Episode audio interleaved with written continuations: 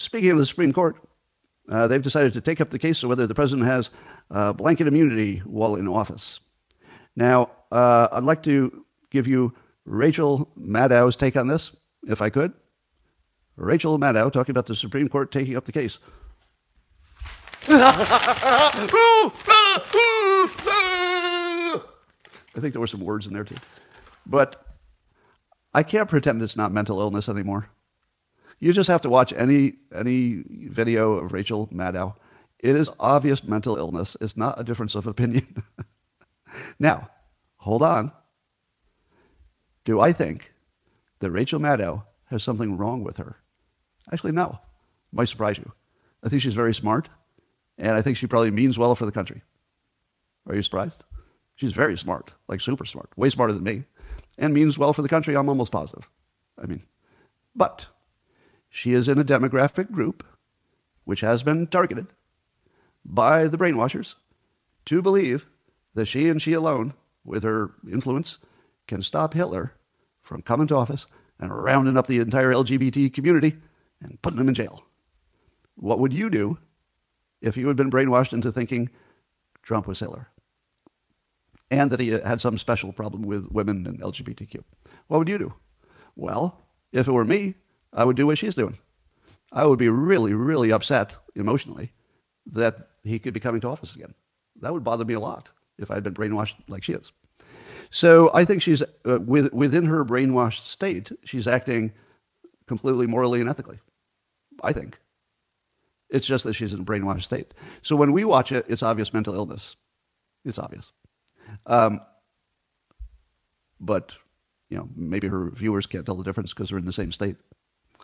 Anyway, um, well, she's not the only one talking about. Of course, there, there, there are others, such as Chris Hayes, her co-worker there on MSNBC.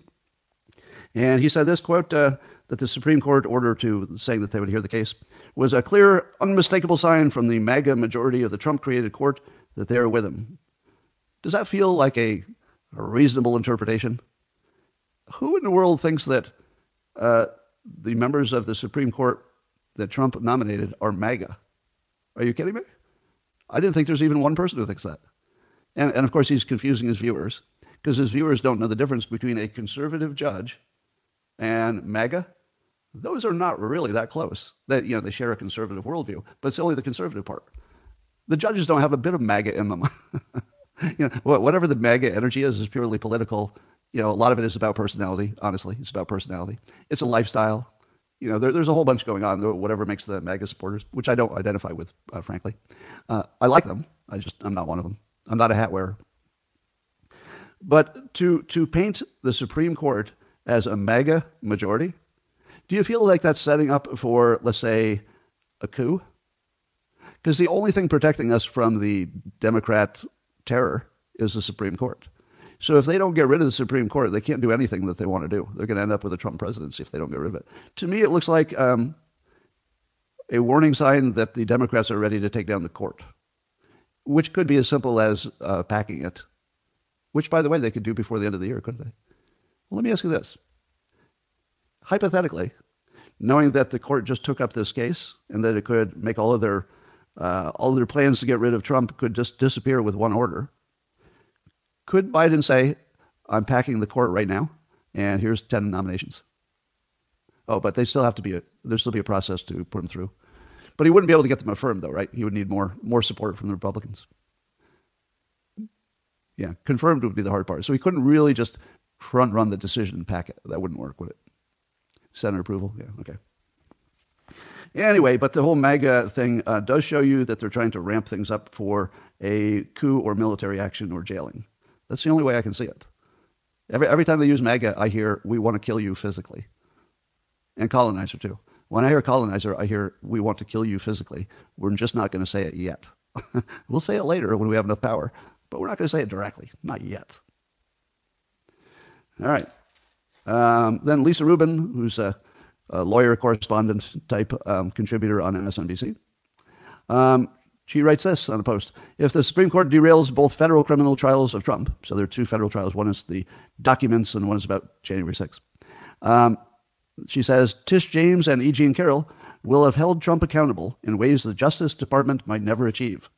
Don't discount the significance of civil liabilities, especially for a guy who values money over liberty.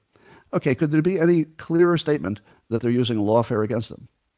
That's very direct, isn't it? They're basically saying what matters is they get him, right? Like, it doesn't matter how we get them. what matters is we get them. And that, I mean, it doesn't even look political. I mean, this is, just looks like the worst person in the world who doesn't know how bad this sounds.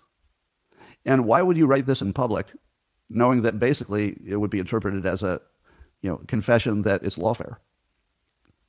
You would only do this if you lived in such a bubble that you couldn't understand how somebody else would process this. Imagine the depth of that bubble that you wouldn't understand how anybody else would read the statement. That's pretty impressive.